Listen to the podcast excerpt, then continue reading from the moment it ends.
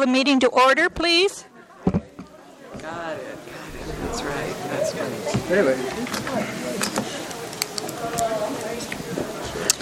Could we have a roll call? Trustee Lawrence? Here. Trustee Banerjee? Here. Trustee DeVries? Here. Trustee Hernandez is absent today. Trustee Jensen? Here. Trustee Lujanani? Present. Trustee Varney? Here. Trustee Zorthian? Here. We have a quorum.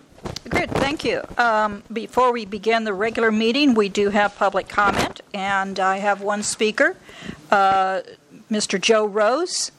Um, and in front of you, I think the Secretary, Susanna, is passing out a document or a piece of paper that he'd like to speak to. So, Mr. Rose, if you'd like to come up. Thank you very, thank you very much, President Lawrence and uh, distinguished board. I, I've got a, a little flow chart here, and what it is is uh, talking about uh, what MHSA funding is available and what programs. At the top, uh, Behavioral Healthcare Services is funding the stigma reduction programs, and on the left-hand side is the prevention and early intervention programs. On the right-hand side is the uh, post-hospitalization uh, reduction programs. So those are the three major programs that I'm looking at as a, a member of the um, adult committee for the for the mental health board. And so my concern is if we are funding the stigma reduction, that means that more people, in my opinion, more people should be seeking services. If we are reducing stigma, that should be a component of, of stigma reduction. So, what that does in my mind is it puts more pressure on a system that's really struggling to keep up with the needs of the, of the psychiatric community right now. So, I'm, I'm trying to get some numbers for that. And on the left hand side there, where it says prevention and early intervention, if we are actually getting some results from prevention early intervention, we should be, in my opinion, reducing initial hospitalizations. So that's what I'm trying to look at right now in terms of numbers. And on the right hand side there, post hospitalizations, the uh, Board of Supervisors just approved 10 uh, programs which should be uh, funded to reduce rehospitalizations. So uh, one of those programs is the Mentor on Discharge program, which is a program actually of the NAMI Alameda County South affiliate. And we've been able to show that we've been able to significantly reduce rehospitalizations. We haven't been able to get funding from behavioral health care, even though the Board of Supervisors has approved it. It's been two years, and we're still working on getting funding for that. And we've been able to show that there's been a uh, cost reduction of about 350% if you look at the number of reductions. And I can come back and give you some detailed statistics on that particular program. So, my question to you is at the bottom is if we're really reducing rehospitalizations by a significant amount, is there any way that this board can get MHSA funding through the Board of Supervisors to help fund that program? So, uh, again, I just want to kind of give you a, a, high level thing of what I'm looking at here at the the uh, adult committee. We're going to be trying to put some money, uh, some numbers on this, and and associate it with dollars. So it's just a work in process right now. But that's what we're working on, and I'll be happy to come back with to you and talk with you a little bit about that mentor on discharge program because we are just implementing that in San Francisco and in Santa Clara right now because of the results that we're getting in Alameda County. So thank you very much, Board. Thank you, Mr. Rose. We, we will pass your information on. Thank you. Uh, and then before we get into the the larger issue of our um, education session today, I do want to acknowledge a, an individual uh, in our midst who has made a significant impact in our organization, and one who we will not put traitor next to the name, but in fact will just acknowledge the wonderful opportunity she has to grow, and perhaps when she gets to the other side of the force, she will come back to us. Um, and so um, I would like to present to Carla Denise um, this plaque that we have for you. It's one of those beautiful glass, if I can get it open. it's one of those beautiful glass uh, that says, to Carla Denise Edwards in appreciation of your efforts to forward our mission of caring, healing, teaching, and serving all Alameda County Health System. So, thank you. Um, And personally, you know, I'm sure there will be others who want to make a statement, but from my perspective, um, you've come through a very difficult time with us. You know, we've had our highs and we've had our lows.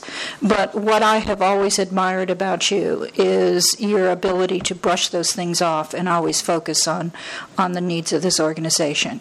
And not only have you been what I would call an administrator dealing with the bureaucratic issues, but you have been able to maintain that personal relationship. And I think you are a wonderful human being, and you're going to be missed greatly.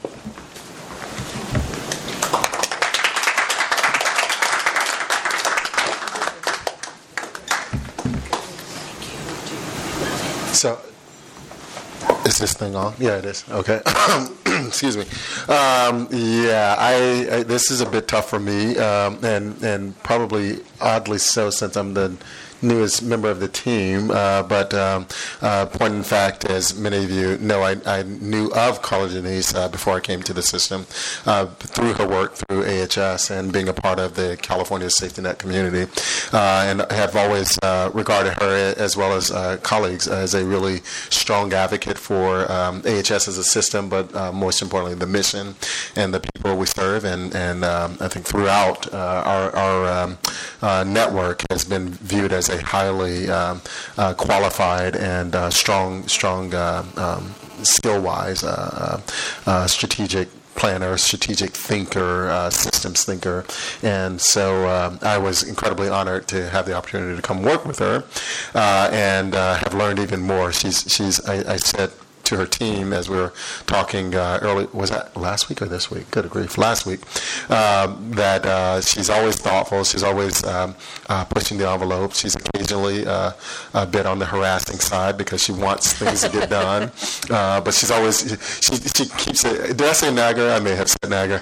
Uh, I meant that with all the all the love that comes through that that word. but but always pushing. I think me um, um foremost, but all of us. I think on the team to really uh, be at our best and to really be thinking of all facets of, of what we do and the implications it has on the people we serve. And to, to that end, I mean, the presentation that she and Dr. Swift have worked on today uh, has been, uh, it's been a really interesting uh, ride and a journey for all of us. And it's been fun to actually think through all these things. And so I, I know it'll come through today, but it's, it's really been fun also for me to watch CD keep the level of engagement uh, in this and everything else she's been doing um, up to the end. I mean, she she hasn't wavered at all, and you know, I like to think as a as a as a, she calls me boss. I don't necessarily like that, but she's not the only one who does. Uh, so, uh, so I've learned to live with it. Uh, but, but you know, as a boss, I, I, you know, I like to think, yes, I'm still paying you, so I want you to come to work. But, but I know the natural inclination for people to sort of uh, clock out.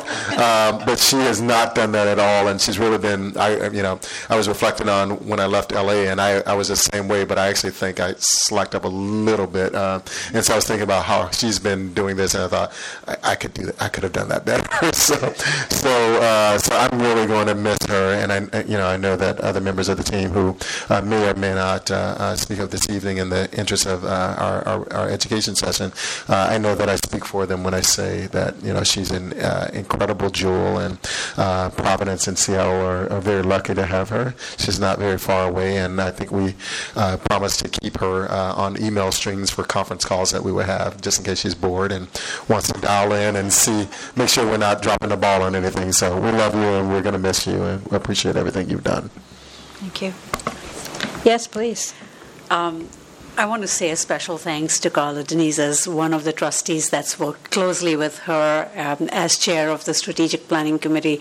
I was struck by just how much she brings amplifies the voice of the of those in the margins. You really managed to do that, and you were some of us when we were in the deep in the financial, uh, you know, mindset to be always telling us you know, merge your mission with your margins, merge that, and that is that that sensibility and that voice that you brought was very, very um, crucial to the process as well. You'll be sorely missed. You've brought, and I think today's um, session is really a legacy to what you all have been doing with equity and making us uh, really understand um, the work that goes into our mission. So thank you for all, and good luck, Carla Denise.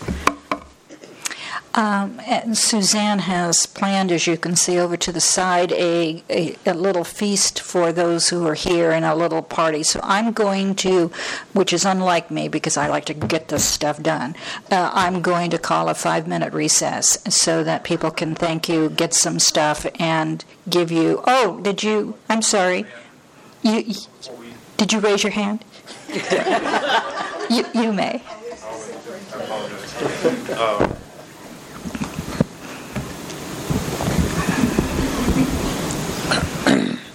put that back when you then. so, um, I am. Uh, I, have often been. Uh, um, it's been said that one of my strengths is that I don't get emotional very often about stuff, and I don't typically show my reactions. So I'm going to try to live to that brand, but it'll be a bit of a challenge. But I, I want to speak a little bit on behalf of the team. Um, I, I will say that uh, two years ago, someone encouraged me to meet with Carla Denise and talk about a position that she had available. And I was like, well, okay, I'll give it a shot. And she and I, we talked for maybe an hour and a half. And she turned to me and she says, well, you know, Terry, everybody wants to meet me, but do you want the job? And I said, well, you know, I wasn't really sure. But now that we've had a conversation, I think I do because she was so passionate about where Alameda Health System needed to go, the things they needed to do to get there, and really painted a path for me in terms of how I could support that direction. So I'm very fortunate to have had that conversation. Um, Carl Denise will be greatly missed. Um, I will say that she and I would have many conversations and about some of the difficulties and challenges that we were going through. And I would always want to say to her at the end, you know, Carla Denise, you care too much. Um, and you can really tell she wore her feelings for the organization on her sleeve, and it forced you to do the same. Um, but there's a saying that people don't really care about how much you know until they know how much you care. And I think she demonstrates that day in and day out. The other thing I learned about Carl Denise early on is I can be somewhat standoffish, but I'd go to these meetings and she would be giving out all these hugs to people. And I finally went to her and I said, Well, you never hug me. And she says, Well, you never really look like you wanted a hug. so so now I make I make I make it very clear that I, I, I, I like Carla Denise's hugs, and in recognition, two things. In recognition of her um, being a hugger, um, I'm going to ask the team to come up, and each one of us are going to give you a hug um, to sort of just one more time let you know how much we're going to miss you. As a reporter, I'm obligated to ask one last question. And maybe it's that one thing that may make her decide to stay. So, um, David, if you can tee up this next song as we give the hugs to give Carla Denise something to ponder. We're going to miss you, Carla Denise. I'm going to uh, turn the meeting over to um, Oops, we have, I'm sorry, we have a consent agenda for uh, approval of the minutes for the November 12th board meeting. Why don't I go ahead and move that? Thank you so much. Thank you so much. Any discussion? All those in favor? Aye. Thank you very much. Uh, then I'll turn it over to who? Carla Denise, thank you very much. Good afternoon, uh, trustees as well as members of the community. Um, I am thrilled uh, to actually turn the baton uh, to Dr. Minnie Swift, who I'd like to introduce. She's going to speak with you about health disparities and work that's being done not just within our community but nationally to try to achieve health equity. One of the things that um, makes this so exciting is that um, our mission and our vision are all wrapped around um, our ability not just to be world class, but to fight uh, the hard fight of eliminating disparities in outcomes uh, for the communities that we serve. And Minnie um, has been doing this work throughout her professional career. And really, the only reason I'm on the agenda is because she's humble and she's shy and she wouldn't tell you how great she is. So I wanted to make sure that happened before she started speaking. Um, her bio was in the packet, and if you don't know, uh, she is the chief medical officer for Highland Hospital. She has done um, her entire career with us, but even before that, probably at conception, she was with us because her mother was a provider at Alameda Hospital. And so she's been with us before she was a twinkle in her parents' eye. Most recently, I'll share with you, Minnie was selected to be in the inaugural class of women to be trained by America Essential Hospitals to uh, learn greater capacity for leadership. Um, through a leadership academy. This is a very uh, selective group that's really handpicking women who have the potential to be the future CEOs of not just hospitals but health systems across the country. Less than 4% of the CEOs in the country are women. And so there's a very intentional process to increase that number. And so she's a, one of the first individuals to participate in such a leadership academy. And I think it speaks volumes for her and the work that she does. She's an internist by training and has extensive experience in developing programs, running programs, process improvement. Um, but most importantly, she's passionate about giving her time, personally and professionally, to meeting the social needs, the economic needs, the physical needs, the behavioral health needs, and the clinical needs of the patients that she serves. She knows her patients inside and out, and they know her. You'll see in the room a reflection of a project that she's going to describe to you um, where she wanted to hear the voice and create a venue by which her patients could explain to her things that are not typically or easily explained in words and gave them the opportunity to do that in pictures. And so I want to turn the baton over to Minnie, who will talk with us um, about health equity and health disparities, what that means, why it's so important for us to have this conversation, share a little bit about the work that's been happening, but really facilitate a conversation about what we need to continue to do to maintain the effort of trying to achieve such a high aspiration for our community. So it's been my pleasure, Minnie, working with you. Um, you've been one of the joys of coming to work every day, knowing the passion and commitment that you have. So thank you for allowing me to help you and support you with this. Thank you so much, CD, for all of the support that you've given me in our time together. And, and, I wanted to express my gratitude to the trustees for allowing me to come and share a little bit about health disparities. Um, I also wanted to thank my team. Some of our Stellar Care Transitions team members are here, and I'd like to ask them to stand up.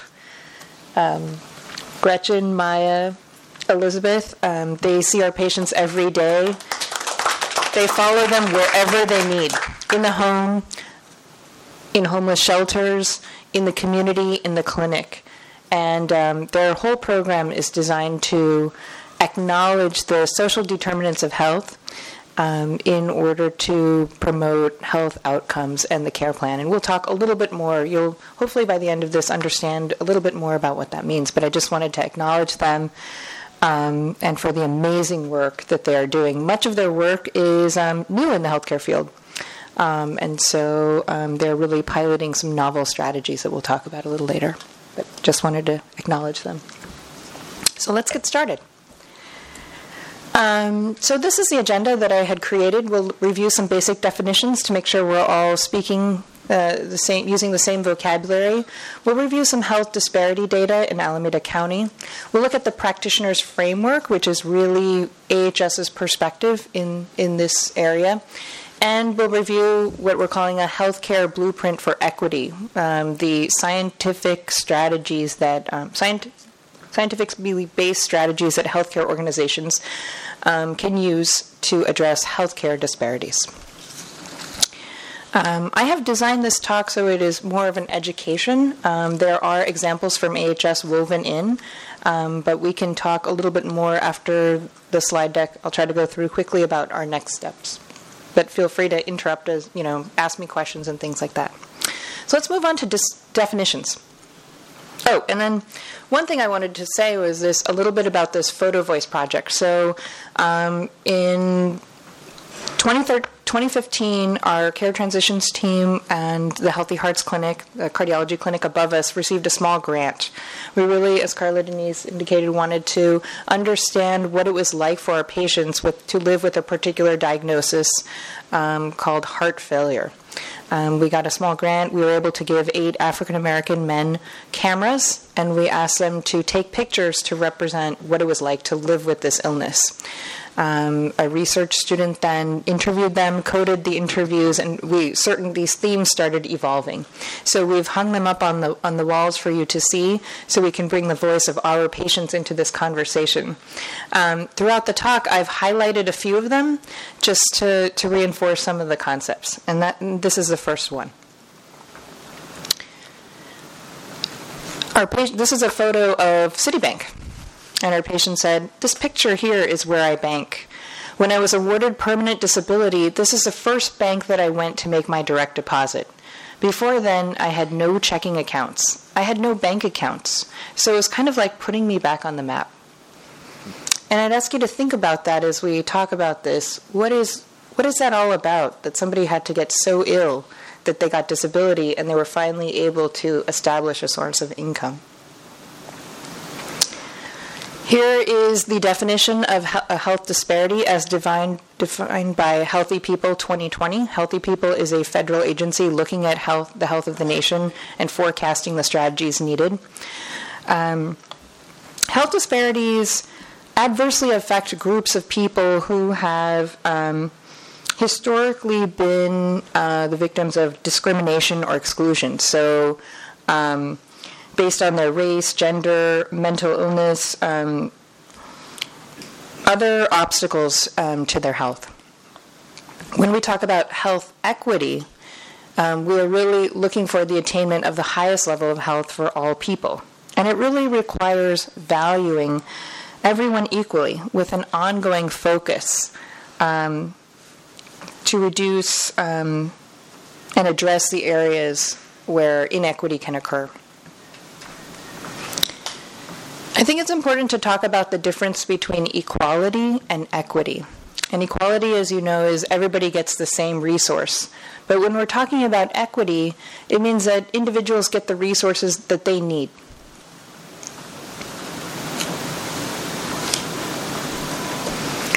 Now, the question of why should AHS focus on equity? Well, you can see on the right um, the list. Patients with limited English proficiency may experience more test ordering in the emergency department because of a provider's inability to communicate and ask simple questions of a his- in the history. They may have poor patient experiences. They may be exposed to less evidence based care, and they may experience more medical errors. In 2002, the Institute of Medicine, another federal organization, um, issued this report called Crossing the Quality Chasm. This report provided a blueprint for how we could redesign the U.S. healthcare system to provide high quality care. The blueprint really called for defining high quality care as having six domains care that is safe, cost effective, patient centered, timely, efficient, and equitable. And I know here at AHS we, we look a lot, we look, we examine these various domains. We're reporting to you the time it takes for a patient to move from any one of our emergency departments to a unit in the hospital.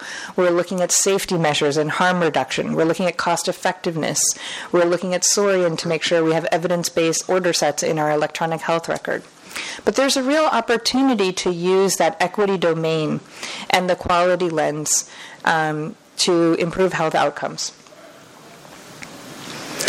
Now let's look at what at some health disparities in Alameda County and the catchment areas of AHS. These first couple of slides um, show some demographic data. So on the left, you'll see that we are a very racially, ethnically diverse community. On the right, we're seeing an evolving education and income disparity. Uh, white individuals have the highest income, based in 2011, of 81,000, with 50% um, uh, who have attained college degree or more. In contrast, African Americans um, in this county um, have at, at least 50% less, and the other ethnicities and races are somewhere in the middle. On the left, you can see that almost 70% of our, of our county residents are native uh, to the U.S., but that means 30% of individuals were born outside. And so it should come as no surprise that such a high percentage of people do not speak English as their first language in their households. Now let's look at some of the, um, the neighborhood factors that influence health. These are not pictures of Alameda County, but there are places in Alameda County that look like this. And what must this what must it be like for individuals to try to maintain their health when they're living in environments like this?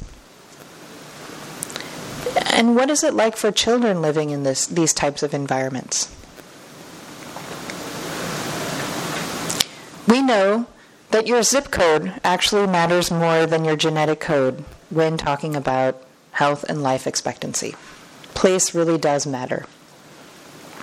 Now, just to reorient ourselves, this is Alameda County, and this is a catchment area that we'll be talking about in the next couple of slides. Here, this is um, a, a death certificate, and in at the Alameda uh, Department of Public Health, we have at least 500,000 on record at any given time. And there are four critical pieces of data that we can use from this death certificate to have a very precise understanding of the health status of residents in Alameda County. This includes the death diagnosis, age of death, race or ethnicity, and neighborhood. We can use these death certificates to go back in time to construct a life expectancy narrative. As far back, and I'm sorry this slide, at least on that screen, is a little unclear, we're going back as far as 1960. From 1960 in Alameda County to 2005, um, you can see that there is a growing difference in life expectancy when you're comparing white individuals with African Americans. And um, before 1990, we were not, the US Census data really only had three options white, African American, and other. And so that is why, you know, we are only looking at these. So you can see that between 1960 and 2005, a time of incredible explosion, um, expansion in medical technology, MRIs, CT scans, super drugs, uh, minimally invasive surgeries, Medical technology is exploding during this time, and yet life expectancy has decreased by almost eight years for one group of individuals. We can use this death certificate also we, to map out life expectancy by zip code. Here we have Alameda County. The green areas are where individuals have a life expectancy of greater than 80 years. The red areas are neighborhoods where life expectancy is less than 74, and the yellow areas are in between. Each zip code also has a poverty rate, and we can look at the poverty rate of each zip code.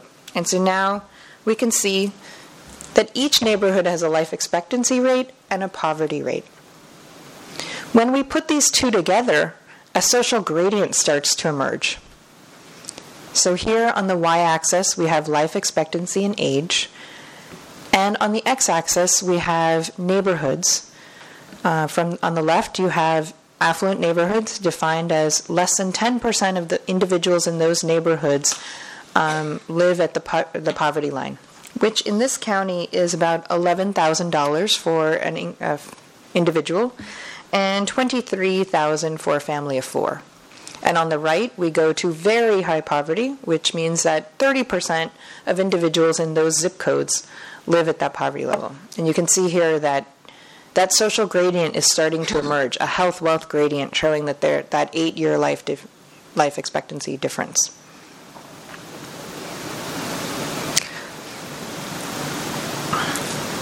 This health wealth gradient is not unique to Alameda County. It is seen in other in every metropolitan area in the United States. So here we have Cleveland, Baltimore, Los Angeles, New York, Seattle, and um, Hennepin County. However, in using this, we can we can use statistics to calculate how much we need for each to increase a year, um, one year of life expectancy. And, and in the Bay Area, it is about twelve thousand five hundred. In Cleveland, it is half of this, six thousand dollars. Above one fifty, um, this this benefit appears to plateau.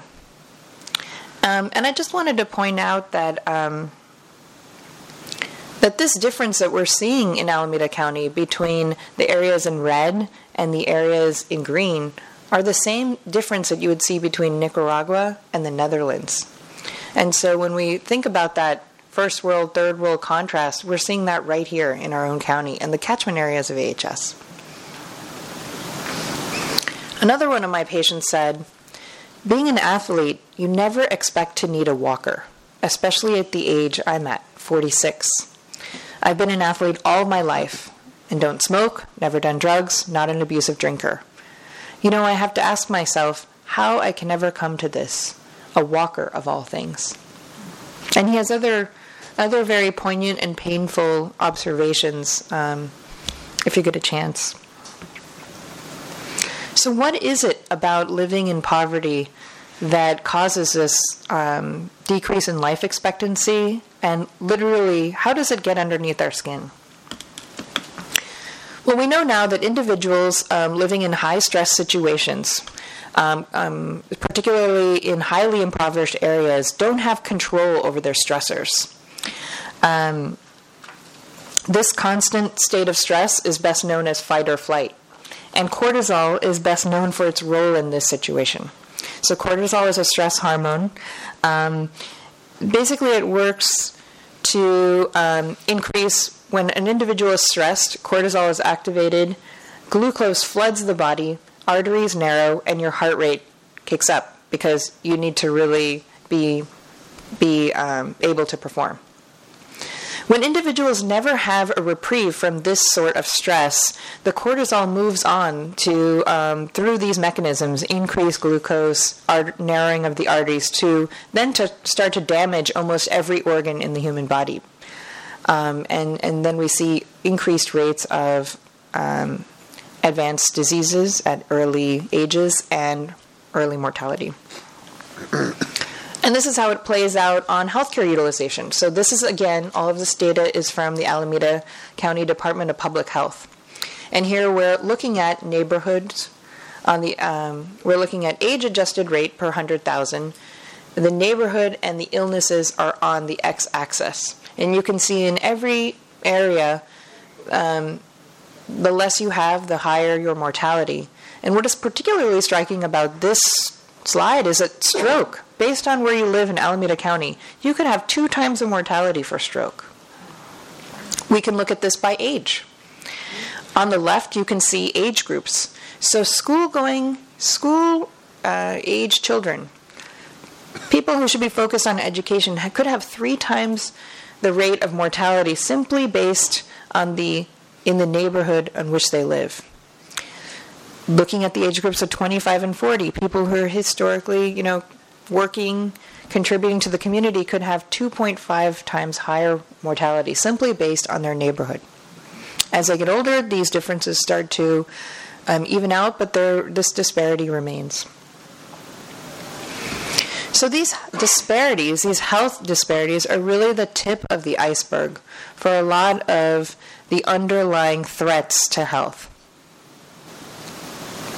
Here, my patient said, I have certain foods I'm not supposed to eat anymore. You guys took the liquor store, the grocery store, down to the little old mini market and closed it off to me because I can't eat this food.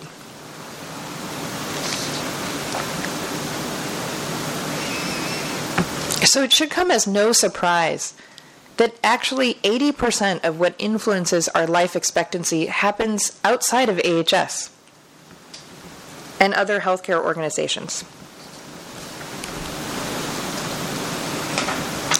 But what should we what is our role in all of this? AHS and other healthcare organizations are we are we have we are in the medical space. We treat individuals. And that medical model addresses behaviors, disease, and death.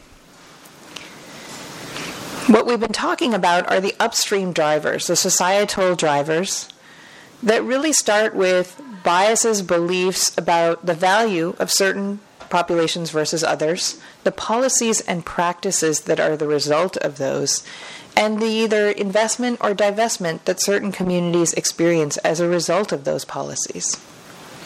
What do we have to treat these? Well, we have emergency rooms to prevent death. We have clinics to address disease, and we provide health education to redirect behavior. Working upstream, we really need to be working on building power and efficacy in the places that our patients live, in those neighborhoods, changing policies and changing the narrative around um, which populations um, are valued. And there are some really powerful things that we can do in the medical model. Here is a is our team considers this a victory. Our patient said, This jar of soy sauce, something I used before I had the health problem all the time, it has 920 milligrams of sodium. Yeah, 30%. I have been taught how to read labels, so anything I purchase now, before it goes into my basket, I look at the sodium content. And this patient continues to amaze us with his mathematical jujitsu that he likes to talk about in clinic and with our care team. And when he came to us, he, you know, he, he wasn't aware of this. So there are some really important and powerful things that healthcare organizations can do. There are five areas of impact that are based in scientific evidence, and I'd like to walk through those now quickly.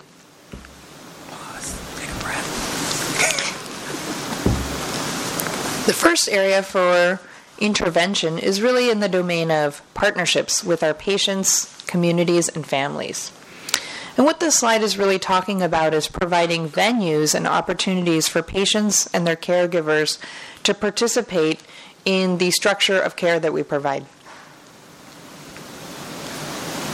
The next area is in the domain of governance and leadership. Equity really, the best practice is that equity would be incorporated into an organization's strategic plan. Policies would reflect equity, and these are just some examples. Policies around signage and the languages that we, we, we provide, measurement of workforce diversity, care plans that are provided in a culturally and linguistically appropriate manner, and the stratification of quality reports by measures of vulnerability. And here's an example.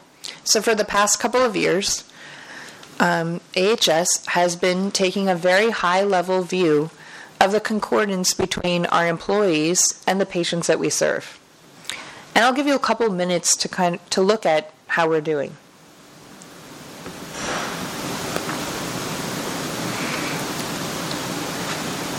In some areas, there is some concordance, and in other areas, there's room for improvement.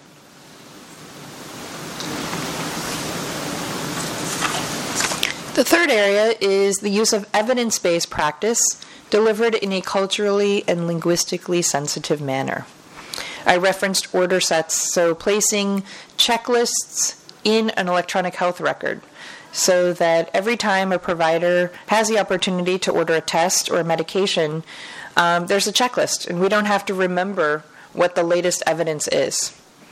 Um, another example would be training, workforce training, and educational programs for the staff to really learn and learn about the various types of ethnicities that we serve, their preferences and relationship to the healthcare environment. And there's a balance here between learning, applying, and stereotyping. And, and that would be one of the areas that the training would, would focus on.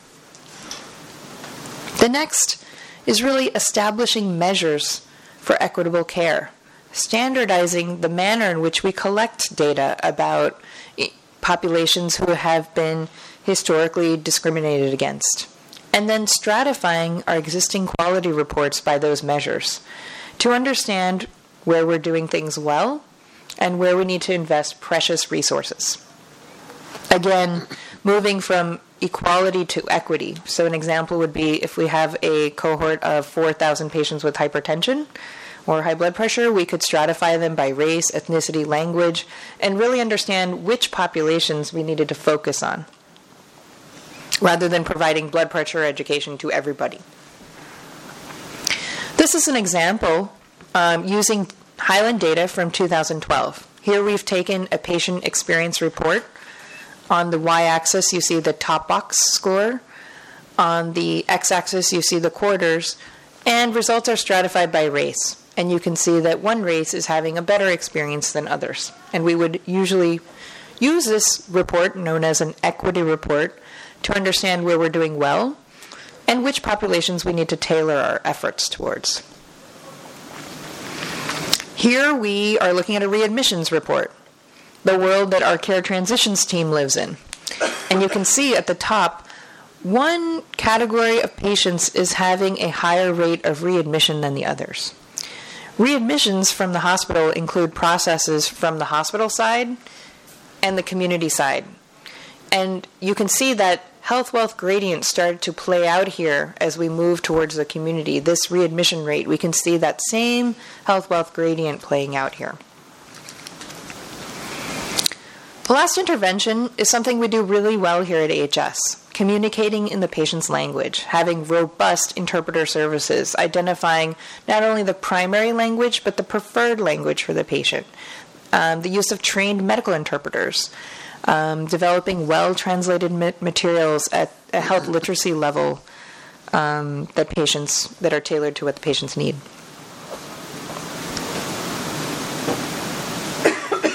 And I close with this last picture from my patient. It's a photograph of broken glass. And he said,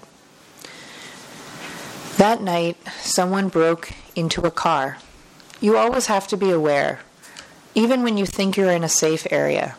When you walk outside, you may be sick, but you don't want to appear sick because you become vulnerable.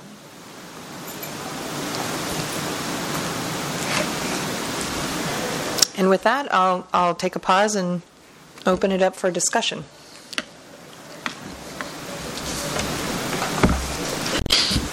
Okay. Oh, go ahead. Go. you saying? No, go ahead. Thank yeah. you. just setting a precedence for using a, a public education uh, example here. In your second slide, where you said healthy people, 2020 defines health equity as attainment of the highest level of health uh, for all people, and I'm married to 2020 in my day job, but one of the things that um, is often when we think about like the perfect or the other I think about public education where they say FAPE, you know, it's don't, don't, like uh, achieving perfect is a hard thing to uh, want to do, like it should be equitable. And I think sometimes when we're trying to change hearts and minds, thinking about equity in the public policy arena as a just and fair inclusion into a society in which all can participate, prosper, and reach their full potential. So it's not something aspirational and perfect, but it's just creating the kind of structural systems where everyone has the same shot at life. You don't have someone having a starting point here and someone having a starting point, you know, that many hundreds of yards behind. So, uh, always uh, when talking to a skeptical, sometimes audience, talking about equity as there are just inherent, when we make decisions, there are inherent barriers that you're just trying to see that everyone has the playing field and your visual was very very you know the equality versus equity is a really compelling video, so, um, graphic. So thank you. I have one of um, one of your slides. You talked about um, you know eighty percent of health ha- happens you know outside of you know outside of here. Um, what are some of the things that we are or should or could do to? I mean, should we be extending our reach out to that other eighty percent? You know, are we? Can we?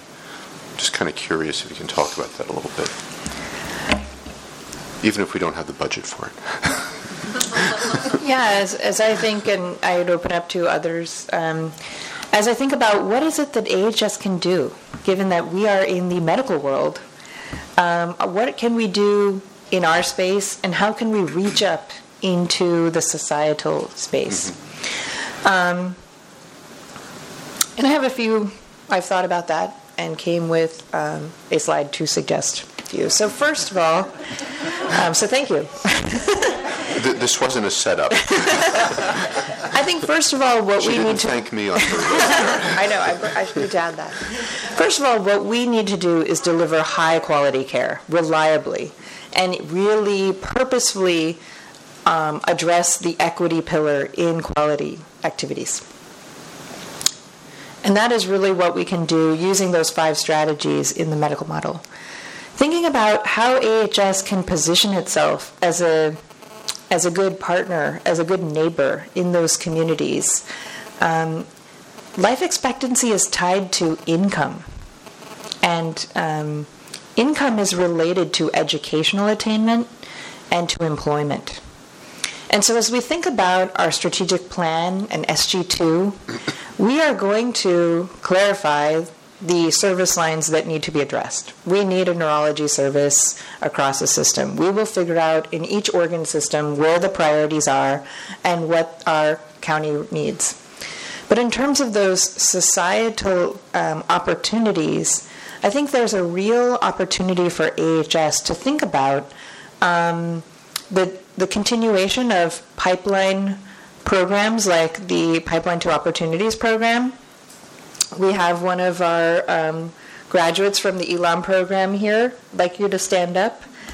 Evelyn is here, and she's working with us in the Healthy Hearts Clinic, and is part of that. You know, that Atlantic grant is allowing her um, and others to look at um, opportunities in healthcare. Um, really figuring out how we can support educational efforts. The next thing would be around employment. What are our employment policies and opportunities at AHS? Are we prioritizing individuals in the community? Are we prioritizing individual? Should we be prioritizing individual zip codes? Um, and then last, as we move into more of a population health approach, as we move into the world of risk and capitation, how can we use a disparities lens to really think about um, how those various populations may be at risk? And so I'll open it up for other comments. Uh, If, if I can, just quickly, trustees, I was going to just underscore some of the things that uh, uh, Dr. Swift just said. Uh, We, you know, as I said, we talked a lot about this, and, and many of the things she just uh, underscored were really kind of um, ways in which we frame that same question. You know, what, what do we do that's within the um, the the sort of parameters of our mission that that also recognize that so much of what happens uh, relative to the health status and outcomes of the people we serve is beyond sort of the walls of the delivery system itself. And as she said, point in fact, there's a lot of stuff already happening in that space, um, like um, um, the homeless outreach clinic, where we're you know trying to go to where where the care is actually needed uh, in the community without having to require everyone to come to us per se. Uh, but a lot of that and, and that program as well involves a great deal of partnership, where we're saying you know we're we don't want to just be on the reactive side of saying you know as things happen, whether they're traumatic or chronic in nature, that we're here to kind of take care of it and push people back into the community. But we want to make sure we sort of stem that tide in some ways so that um, uh, although right now we're not in a largely capitated context, in some cases we are, we're going there, and, and part of that uh, model, you look at population health and uh, uh, taking on lives, is actually making sure that you can do that in the most cost-effective manner as possible. So that means you are pushing out to the community more. Our waiver is actually going to allow us to do that. The new Medi-Cal waiver actually incentivizes us to do that type of work. So, so there is a lot of synergy and um, um, sort of uh, coalescing around this idea of looking at ways to stay within your mission, uh, but also to partner with others and looking a lot more holistically at the population you serve. And then the other piece I was going to say is the, the, the, two things she has there, which is education and employment. So uh, she provided what I think was a really helpful and uh, current slide of like what the um, the ethnic breakdown of the uh, population we serve as well as the uh, workforce uh, that I would be particularly proud of as an organization that we have such good synergy and maybe some opportunities there, but but generally really broad synergy around that. But at the same time, one of the things this thing triggered us to say was, okay, can we do the same sort of uh, uh, deeper analysis on a, a, on a map basis. Let's look at where our workforce comes from. We know we're a regional employer, and so we know that you know it's going to be throughout the Bay Area uh, uh, by and large. But it, would be nice to see some sort of um, correlation between again the communities that we serve and people who. Um, uh, live in those communities actually working for this organization as well because we that that way we acknowledge that we aren't just a provider of health care but that we are an employer. And we recognize that one determinant of health as she said is is jobs and, and, and income and reasonable uh, uh, wages. And so if we can support basically health status by employing and providing uh, actual job opportunities to the same community we serve then we will be moving that needle of uh, the age gap and then what that means for life expectancy as well well, and some of the programs like the, the, the various components of the Pipeline to Opportunities programs. ELAM is one of them uh, that focuses on uh, uh, medical school graduates, right? Um, and the other programs focus at different ages, so eighth graders, middle school, and high schoolers. And we're we're actually going to be doing the same thing, saying, do those participants in those programs come from the communities that we serve as well, to make sure again that we're leveraging as much as we can all of the resources that we have to make a, a meaningful impact on um, the broader county, obviously, but really understanding that because of that equity piece, that we may have to make a more focused effort on those areas where those pockets of dis- disparity and health status are greater. Okay. You go first. Uh, thank you for, for this. Um, I was so excited when I looked at the board packet because I have a lot of those slides from when I used to do the building blocks collaborative presentations for public health, and I worked with Dr. Iton when on, on all this stuff, and so it's funny that this conversation to me is so old um, for, for a lot of us, and then yeah, and for others it's it's brand new and shocking. Um, the map, the the slide that shows the poverty rate and the life expectancy rate, I actually used to also overlay where the those same 13 census tracts or, or 30 13 to 30 census tracts with the lowest uh, life expectancy and the highest poverty rates are also the same census tracts where uh, probation spends the largest amount of money, mm-hmm. public health, social services agency, and parole um, which just tells you a lot. And I actually took it a step further a few years ago and overlaid um, where all of our uh, police shootings, calls for service, and illegal dumping and graffiti was taking place. And it's the exact same neighborhoods. Wow. This is where we spend our money. Poverty is really expensive. And so, um, I know the city is very interested in this conversation around equity now. Have, the new administration is not interested in equality. Um, we're interested in equity because we recognize that everything you've presented. Um, uh, you know, when I first was hired to work for a city council member back in God, 1996, uh, we, we were living in the wake of Prop 209, which ended affirmative action. And so, what we struggled with then to see that the city was being more responsive to, to these communities was to, to target our hiring or our contracting practices to local, small, emerging businesses, uh, you know, to try to contract with them. And we tried to have hiring requirements where we can't say that we pick by race, but we can say that we pick, you have to be an Oakland resident. And so I don't know what AHS's um, what we're bound by, and Mike, maybe it's a question for you, but I think we should give people 10 more points on the application if they're from Alameda County. And I think we should give them an extra five points if they're, maybe if they participated in one of these programs. And I, and I also think that, because um, I know I've been asking about the, the POP you know, Atlantic Philanthropy, I've, I've suggested neighborhoods that I've worked in, Sobrante Park, you know, uh, uh, South Hayward, you know, uh, Hoover Historic District in West Oakland. But These are all the same neighborhoods. Um, I also think, though, as a healthcare delivery, as a system, you, you said, what can we do within budget? No, no. Or, or, or, or, or without regard to budget. without regard, right? Well, and the thing is, I think it's pri- primary care in these neighborhoods is where it's at. If 80% of their if 80% of health of the problem comes from outside the healthcare system, in the system we need to be at that primary level spending our money on education, on coaching, on going in, into the home, you know, giving people the tips on how to prevent an asthma attack, you know, uh, giving them the HEPAC or what uh, the HVAC, what is the vacuum cleaners called for people with The asthma? HEPA filter. What is it? Yeah, yeah, you know what? I- That thing, yeah, yeah, the, the HEPAC, yeah, what I know. No, um, but but I mean, it, it really, it, um, I, I really think that's where it's at, and and the more we do that, the fewer hospitals we'll build. We won't need them. Uh, and so, um, I mean, this is just great. Thanks. And and so, but I am curious about what more tangible actions, and I guess it is part of our strategic plan. Uh, that we get health out into these communities because these are the people that are coming here in crisis, and, and we, we can prevent that. We, we really can. So, anyway, thank you again. Thank you. Without regard to budget, because, you know, I often hear a discussion about, well, we would love to do this, but we don't have the money. And that's not, this is not the time and place to have that limitation. And, and by the way, one last thing. I mean, this is where the Affordable Care Act wants us to eventually go. I mean, we have to remember the eye on the big prize. Thank, I mean, the forward thinkingness of that to say that we need to not be fee based, but but you know, population health based. I mean, we're being told to go in that direction, and we're being told to take really tiny little baby steps. But we know that locally we could take much bigger steps uh, to, to do that. So, yeah. So. Did you want to go first?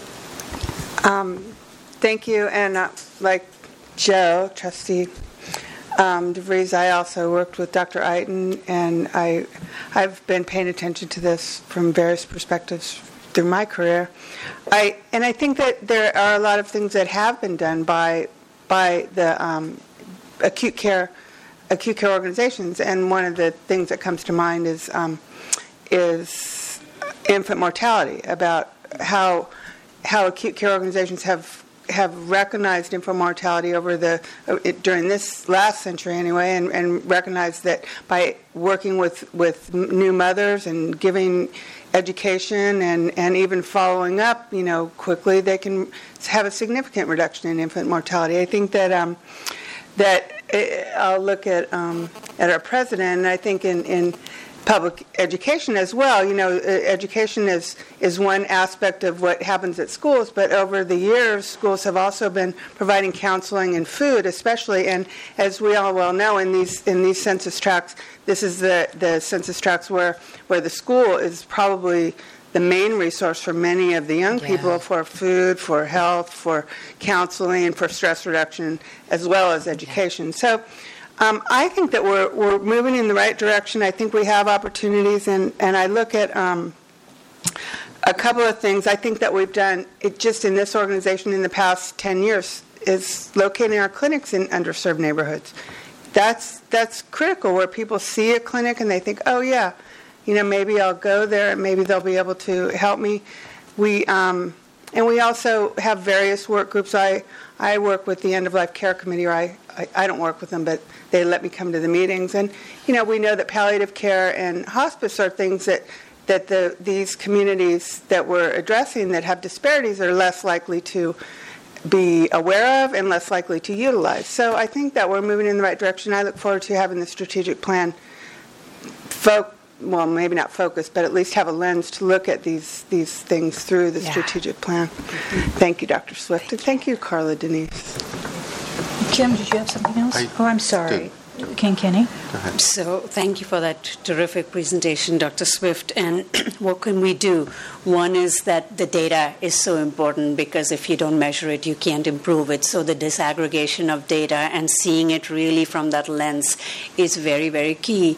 The second thing is that it's it's really for to be doing equity, you have to be equity too. Like you can't be in the business of doing it for a community if you don't. So, part of it is holding a lens and looking at the community like we've done, but holding a mirror and looking in at our own selves. And for those of us who work in gender equity, when you think of women's reproductive health and you see a whole set of guys t- talking about, you know, whether you should have access to contraception or not, you're going like, that's crazy, right? And yet, yet, yet, we, we, we feel perfectly comfortable talking about the community that we have and having such little um, uh, diversity in our leadership team, the ones that actually move, uh, make very critical decision processes. So, you know, as common sense, that it's important to have equity, it's important to have in inclusion. And diversity is different from inclusion. Diversity is stick a black face in and a brown face in and say, check, check, check, we've done it. But inclusion is really bringing those voices where it's necessary. So even when you look at the, the, the proportion of our patients and uh, the proportion of our providers, look at are those folks who are the providers, do they have agency really to come in and speak about it? Because we need to have like content experts and context experts who come in and bring those voices. When you make a decision about which program to cut, what what to do, you need to have those voices with a seat at the table. If you don't have a seat on the table, you are on the menu. It's it's you know beyond that. So a using that race analysis to kind of think about decisions that you make with a budget subcommittee or something is that when we cut this, using that structural race analysis to see which community will be most impacted by it, what are the things, those have to, like, you have to use a straight race analysis to every single decision point that's made. And if you don't have those voices in the room, bringing that sensibility and doing that, and too often, as a person of color, I can say, working in a national organization, the, o- the onus of doing the equity work is put on people of color. It's like, there's Dr. Swift, she's doing the equity mm-hmm. work. We'll just carry on the way we do. And it's not. It's like there is an obligation for the whole organization to know equity as well as you do. So, to the HR people, to everybody else, like any doctor, white, black, blue, purple, should be able to speak with the kind of assertiveness on this issue just as much as possible because we have so much reams of data to show that you know that disparities don't just happen. It's because you know they're systematic um, issues that have to be dealt with. So, just as we were talking about the operational issues that we have to do, that equity piece has to be part of all our operations. Thank you. I'm sorry. Uh, you know, in school systems, we, and Tracy alluded to that, that we're always thinking about um, who's in front of the kids that they teach. You know, we want to make certain that you have as many. And as much as I have looked at this, I haven't found any data that, and, and so I'm asking if you have data, can you share that, that shows, well, everything that Ken, Ken Kinney has said rings to me, and I, I believe that intuitively that makes sense. But I haven't seen any data whatsoever that says that it makes a difference in terms of, and we'll just say with the health, that it makes a difference uh, that the, the provider is in fact of the same cultural or racial um, as the person that's involved. Clearly, communication, signage, uh, interpretation, all of those things, and to a certain extent, understanding the culture in which you are, you know, if they need their family around them or uh, taboos about birth control or whatever that happens to be. But uh, is there data that shows, and, and why I ask that question? Because intuitively we think that that's the answer And so you spend a whole lot of time and energy going out and making certain that you're doing the training programs or going into the community, and yet I have not found, in my research anyway, any data that supports that that is the issue. So if you have that, uh, I would really love to see that data. And, and then I, I suppose if I could just make one other comment. Um, you, you know, there's a there, there's a Chinese saying that that says everyone should sweep their own door, each should sweep their own door, and then the world would be clean. And I, really do believe it's important that what we espouse we ought to practice. And in our organization, if access, if people can't get health care, and in our organization, that's a big deal. If we just improve that, the life expectancy in our community may go up dramatically. Mm-hmm. And so while we tend to look outside and feel, and, and I feel exactly the same way, so this isn't a put down, I want to go out and solve the problem. But we're not sweeping our own door. And as a result, until we, I think, invest time to make certain that a minority member or anybody in this community has doesn't have to wait 30 days or 50 days to get health care seems to me a no-brainer. That's, in my view, would establish and eliminate some of this inequities. That's my preaching. I, I would agree. I mean, I think that we need to focus on what we do and do it very well. And so, within the healthcare space, providing access, understanding which populations may be at most risk. I mean, we need to start where we are, and then what I would say is using the strategic plan to have a stepwise approach to to have a few interventions that really uh, reach up into the societal factors. But data-driven interventions. Yes. So that to me would be an important piece. And then with the issue of cultural concordance, I think of the five domains, the literature is the weakest in that area because it's so difficult to measure. Um, the comfort level that one may have when you have a provider with the same cultural concordance as uh, you have. Um, we do know um, we can do a little bit more research to look at more contemporary um, publications. We do. I am aware that at Hayward, Kaiser Hayward, there is a provider, a medical director there, and he is looking at patient experience data um, and looking for um, studying concordance with providers. Um, and he sits down with physicians and says, "Hey, you know, you're doing really great in the areas where with your Hindi-speaking patients, but you know, with your, you know, Tagalog-speaking patients is not so great. So let's talk about what that's all about." And I'm sorry, Jim. We should. It, it, seems to me we should have some national. I mean, this isn't just an Alameda issue. That we should have some national data that shows that health care is in fact improved if the individual who is giving the service, the health care, is of the same race or culture as. But, and so if there isn't any, or it doesn't show that, it seems to me then that we ought to focus on the best health care we can provide as opposed to the person who's providing it. And this is speaking as a, yeah. as a Latino who sees the statistics up there and says, "Oh my gosh, we have no we have no Latinos in our system." Mm-hmm. Um, um, oh, go ahead. Question.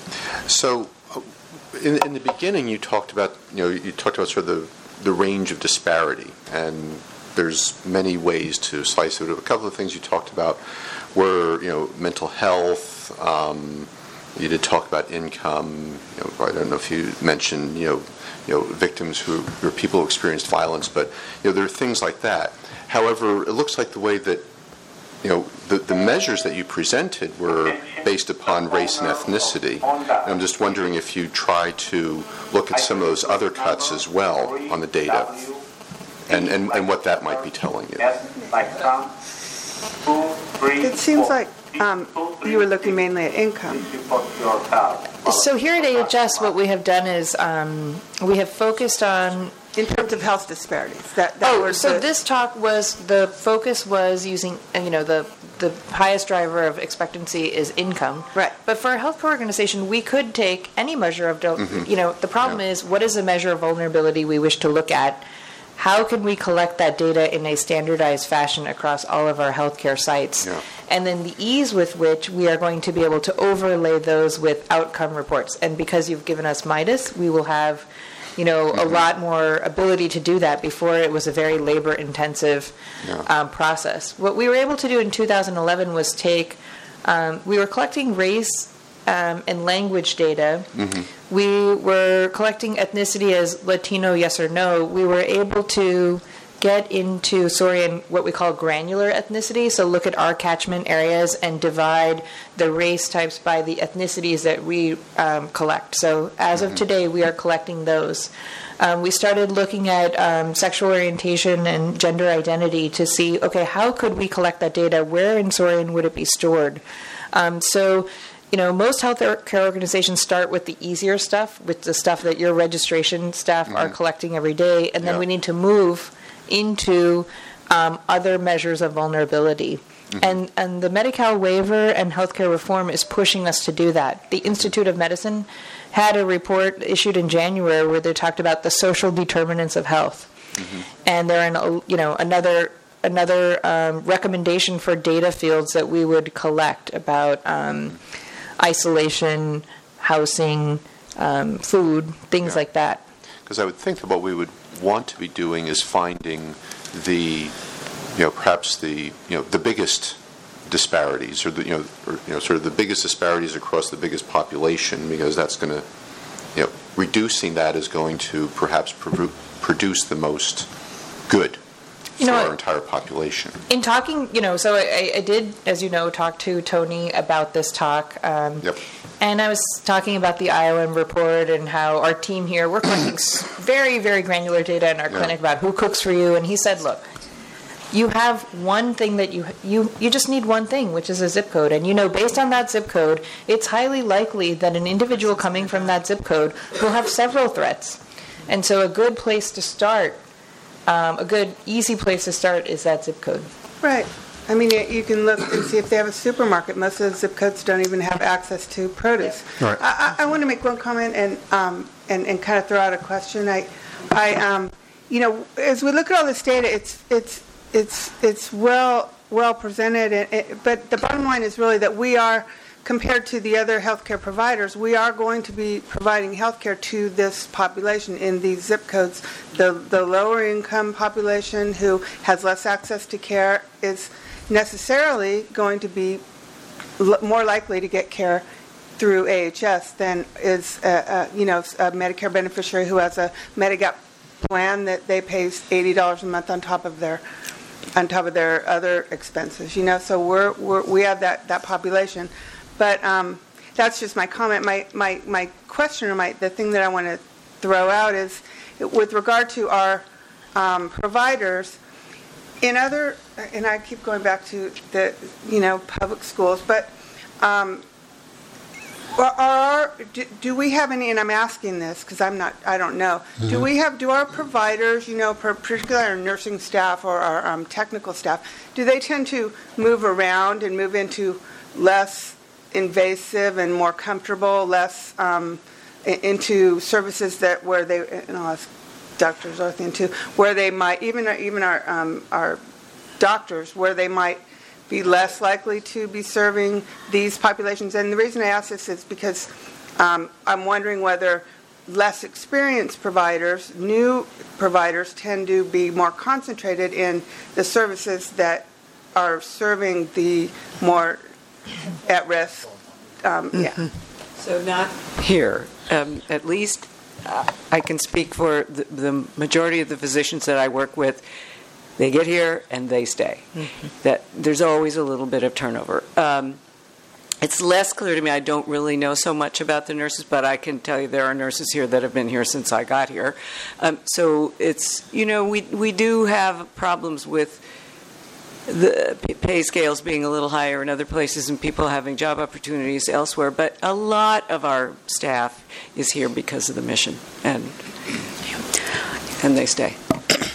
I wanted to address Trustee um, Lawrence's comment, and I think it's um, really important that we think about the value that uh, sameness brings in achieving um, equity and treatment, right?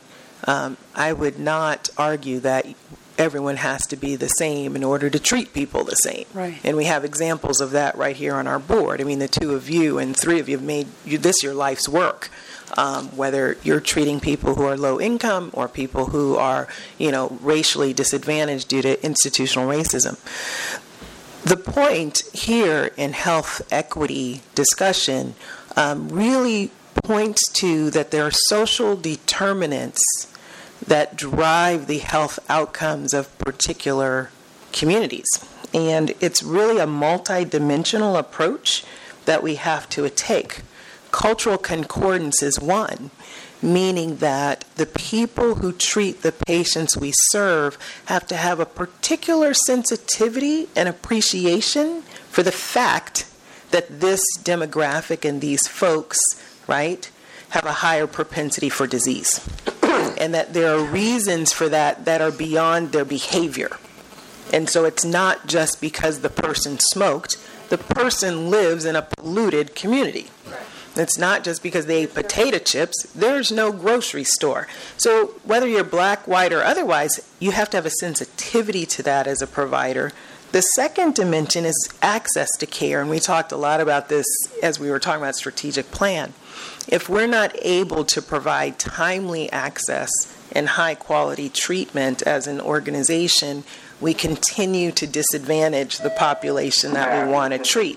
So not only do we need cultural concordance, it just started again, didn't it? Um,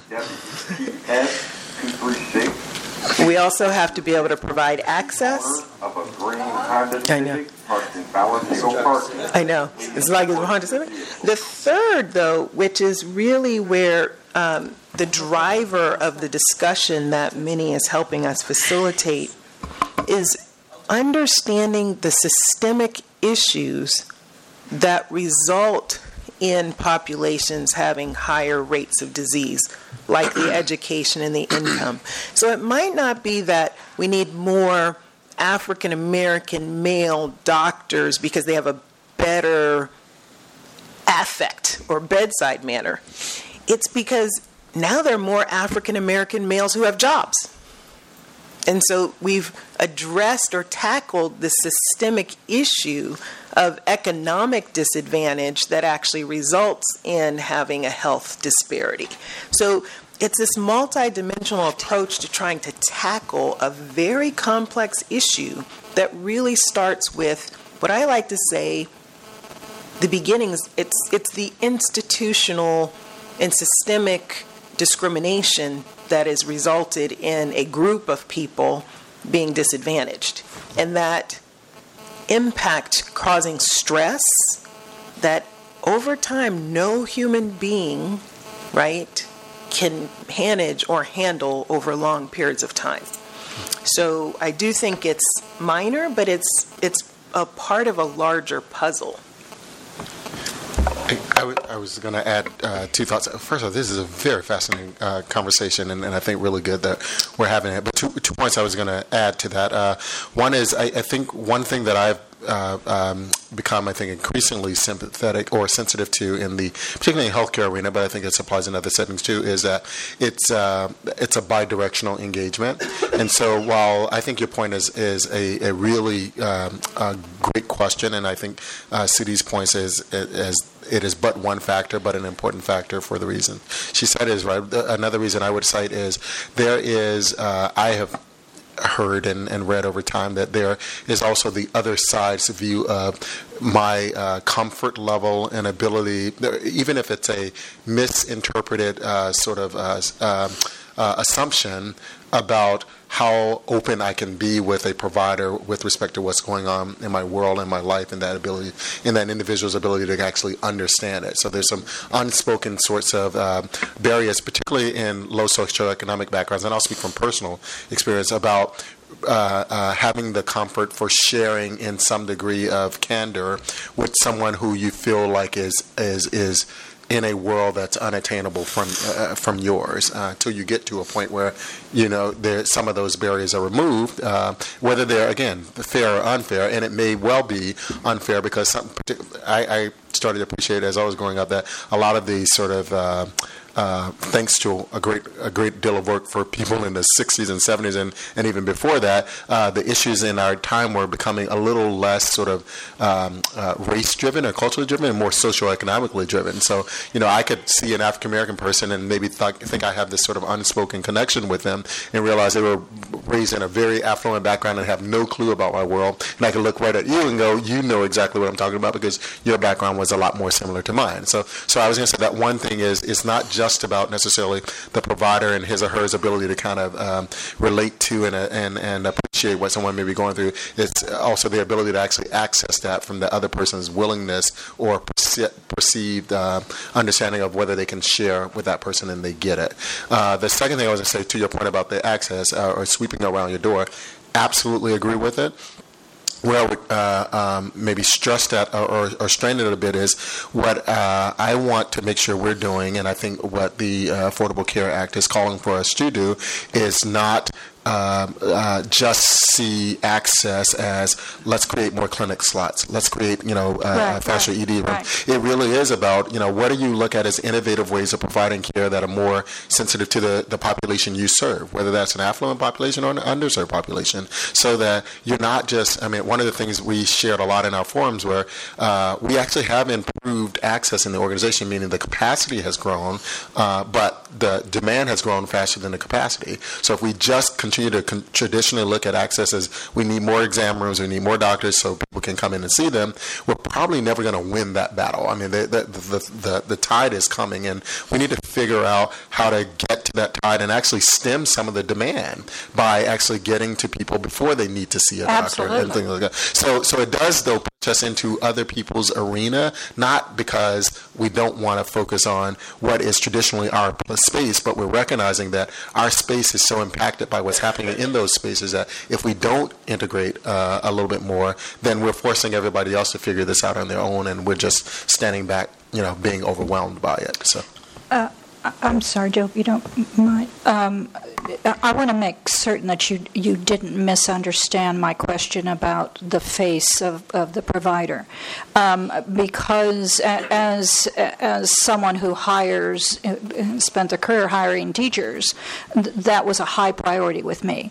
But I did it because of my intuition about all the things that you said, and so my question was, I would love to be able, if there is data there, to be able to say here is validation on why we ought to be doing this, uh, as opposed to our sense of, of what makes sense. So that was really the stem of my question, and not that I didn't think it was important. This book, The Crossing the Quality Chasm, is really a great resource. Um, it's a compilation of research and data that's helped the Institute of Medicine draw some of the conclusions around the need for health equity. So it is actually one resource, but Minnie and I have a whole library full of resources, and we can probably cut and paste a couple of things that are That- relevant. uh, I would appreciate that. You know, I- I, uh, I got into, I came uh, to the board really m- misunderstanding this, um, that I was going to do what I could to push prevention, and uh, because, and early, you know, with kids, and realize we don't do kids. Um, that was my failing. Um, but prevention still. No, we do outpatient kids, so we can still do We- that.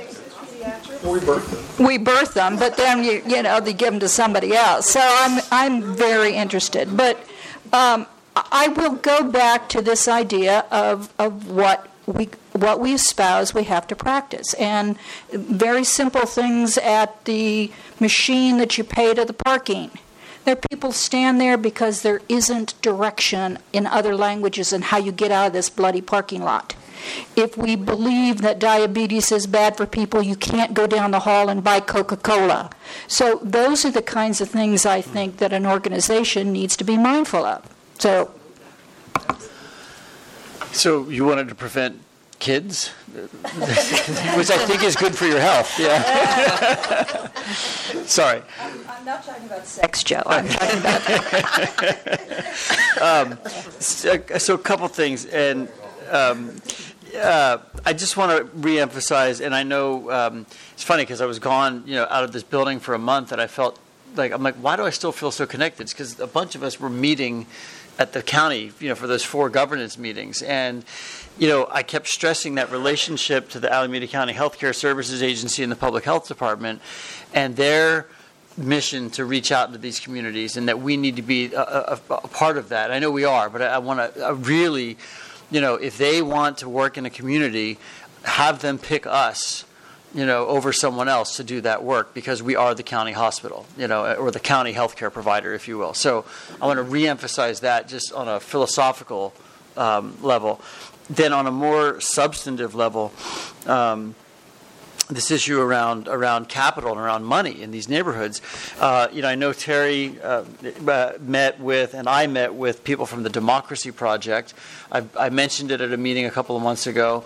I'm going to mention it again tonight, and I'm also going to mention Trustee Hernandez's desire to have that that um, report come forward to the HR committee last summer about about diversity in our workforce and what it looked like. And Jeanette put together quite a comprehensive report for us. And so I'm I'm, I'm pre- saying all this to say I'd like to make a motion or a couple of motions if I can uh, for our business meetings. And one is um, I'd like to know uh, what would restrain us, and if nothing, then I'd like to pass a policy that sets a local hiring requirement or a local hiring bonus for you know as, as, soon as possible. You know, and if our board can do that, if we can give people preferential hiring status uh, um, without breaking any laws. Um, then I'd, I'd, like to I'd like to explore that. I'd like that to be on our business calendar, um, uh, and whether that's preferential based on county, based on city, based on zip code of highest of lowest life expectancy, why not? You know, so so I really want to have us have a, an official action or discussion on that, not just a this wonderful theoretical conversation. So that's my one motion that we ask for a report back on what what our what legally binds us and, and, and how far can we go. And if I can get support on that motion, great. My second motion is I would like an official conversation uh, on who we contract with and whether we follow the county's procurement standards in terms of always trying to hire uh, local companies first, Alameda County based. Because if we're if we're outsourcing our laundry or our cafeteria or our food services or our transportation or our paper shredding or any other service that this system needs, if we're offering that money to businesses that are outside of Alameda County, we are not serving the population within the county. And, and we want to put that capital back in. And that's what the Democracy Project came to talk to us about, was how hospitals uh, around the country that they've worked with have, are anchor institutions. And they've been able to convince hospitals to become these economic drivers in these neighborhoods that they serve because we are serving these people. So I'd like to actually have a report and take some official action to hold us to that standard uh, so that this conversation nets those two tangible things. And so um, I know there was a lot to say, but if I could get a second for a motion on those two reports to come forward, I'd love it. If we can do that. Uh, you can't do that. I can't do that. No, I'm sorry. Can, but, I, can I get a but, barometer, you know, like a finger um, in there? But sort of? what we can do is we're talking about agenda planning, and I doing this whole list of things. I think Ken Kenny had something that she wanted, and so what I can do is bring those items to agenda planning and kind of sort through the days. But because it's not on our agenda, it's not a Brown. We've got Brown Act issues here, but. Um, okay. I heard your voice, okay. and it makes sense, and so we'll. I've made note, and we'll see at what point in time this can be be put on an agenda. Because I wanted to, I want these education sessions to lead to action. Otherwise, we might as well not have them, right? So yeah, th- those would be my two. Hiring. Well, I'm smarter than I was when I came in, so that's. I mean, that is That's, something. that's something. So so again, procurement, contracting, and hiring. Hiring, yeah. Yeah. I was I was just going to say, if I may, Madam, uh, Madam Chair, um, there was uh, uh, there was a, a, a outreach made to me uh, for something to bring before this board for uh, consideration, sort of a, a policy position that, uh, uh, in the interest of, of, of focusing this discussion, we did did not do tonight, uh, but I will be discussing further with um, Trustee Lawrence to see um, whether and how we can bring it forward to the board. And it was around the new. Um, proposed sugary beverage tax that's on the Oakland's uh, city uh, that will be on the ballot this year, and whether or not this organization would uh, uh, take a position in support of that. So uh, I've been requesting information while we talk about you know how this might occur if it does, and what are the parameters around if this board decided that uh, you wanted to do that, what were the implications, or if you don't, you know that understanding that it certainly doesn't preclude you as individuals from from uh, doing that, uh, but as the organization. Um, uh, my thought was that you know it wasn't necessarily my purview to do that, but that uh, because it's a policy decision uh, it's a broader position uh, within that context for the organization. So I wanted to bring it before this board for for consideration. So we'll talk about you know if we do that in the, the uh, next business meeting or or some other context.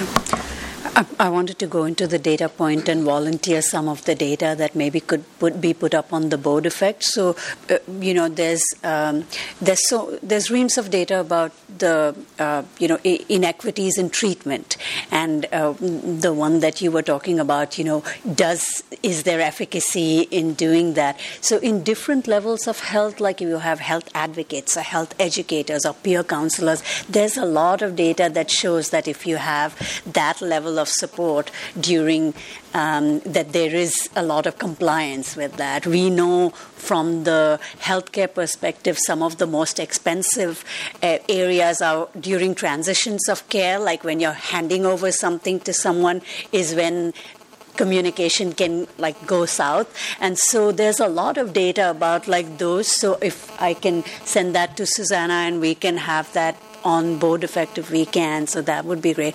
And the other thing is what we can do was also the fact that so far like public health has been doing something on its own and healthcare has been doing something but with the aca the fact that we have to be so close knit and doing that is strategically as we move forward as an organization too we have to see how we complement that uh, those stakeholders outside as we you know manage our population. So just much better seamless integration within our county with the other entities that do the kind of ambulatory and you know community based services. So th- that's something that as an organization we can focus on.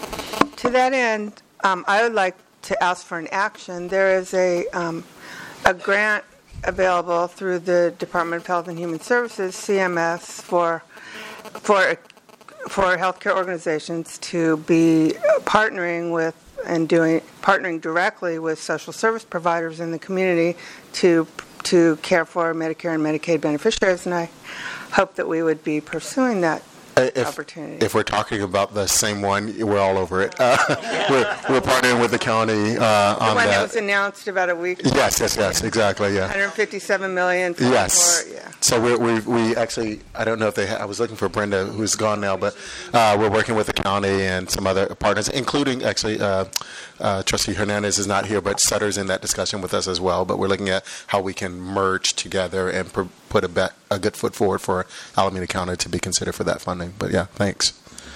Absolutely, I should say.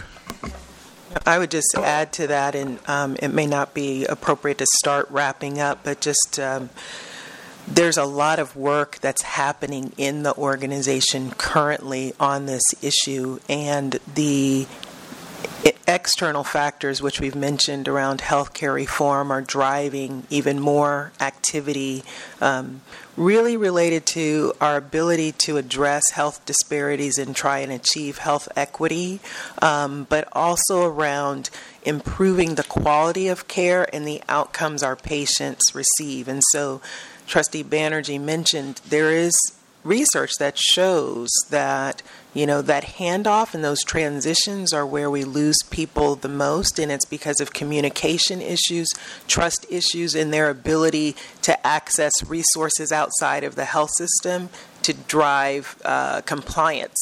Um, and so the Accountable Healthy Communities grant that you're referencing is just one example. The Medi-Cal 1115 waiver that we're working on has a component in it called whole person care. It's another example of where we work collaboratively with the social service agencies in the county and the Medi-Cal managed care plans to ensure that our patients have access to resources beyond the health system to ensure they're in compliance right, with the regimes that we uh, recommend. Uh, so there's so much work that's happening. I'm so proud of this organization. You know, we talk a lot about whether or not cultural concordance and sameness is, imp- is important in treating uh, folks. And I'll tell you that one of my biggest fears or apprehensions about my transition is that the diversity of people and thought that I've experienced in Alameda County and Oakland is unlike anything I've experienced in my entire life. And not to diss Seattle, but um, it's definitely not Oakland. and I grew up in an environment where I was the only African American throughout my entire schooling, neighborhood. My parents would force us to go 30, 40 miles to a black church if they could find one, um, just so that I could see other black people. So I'm really going to miss um, the fact that I've worked with and for a community that not just is incredibly diverse, but has a unique appreciation for the differences that people bring to their work in their life. And so it's just, I'm so proud of AHS. This is a conversation that's a reflection of things we're actually doing right and well. And we're doing better than many and most in treating people in a way that's respectful and compassionate and consistent with their needs. And so I'm proud of the team, I'm proud of Minnie, and I'm so glad that I was able to make this my last board meeting. Sure thing. Um, I thank you, um, and I wanted to say thank you to Minnie. I know you worked really hard on this, um, and one of the things that you, I think, basically took out, but I realized in, when we were talking about it before, was the um, the history of your involvement involves Mr. Lassiter and Mr. Bogan, and there was a dis, um, health equity um, council, and there was a lot of work done. And one of the things that they struggled very hard to do was to be able to gather these data because the computer system wasn't set up for it, and it was. We're going to take this thing out of the box. We are not making any changes. We are going to take, the, you know, and you all persevered and did a bunch of heroic heavy lifting and got them to change the IT system so that we could gather these data, so that we could do this. And I, because it's the best practice according to the national organizations that are involved in this kind of work. And uh, so, thank you. Again, I, on behalf of the board, I extend our, our appreciation to you both, but I, I know this was a lot of work. Um, and so I suppose then I can, Mr. Rose, thank you for sitting through the whole meeting. That was very nice of you. Um, and thank you, team, for your contributions to this, this program. We appreciate it very much. Okay, um, meeting adjourned.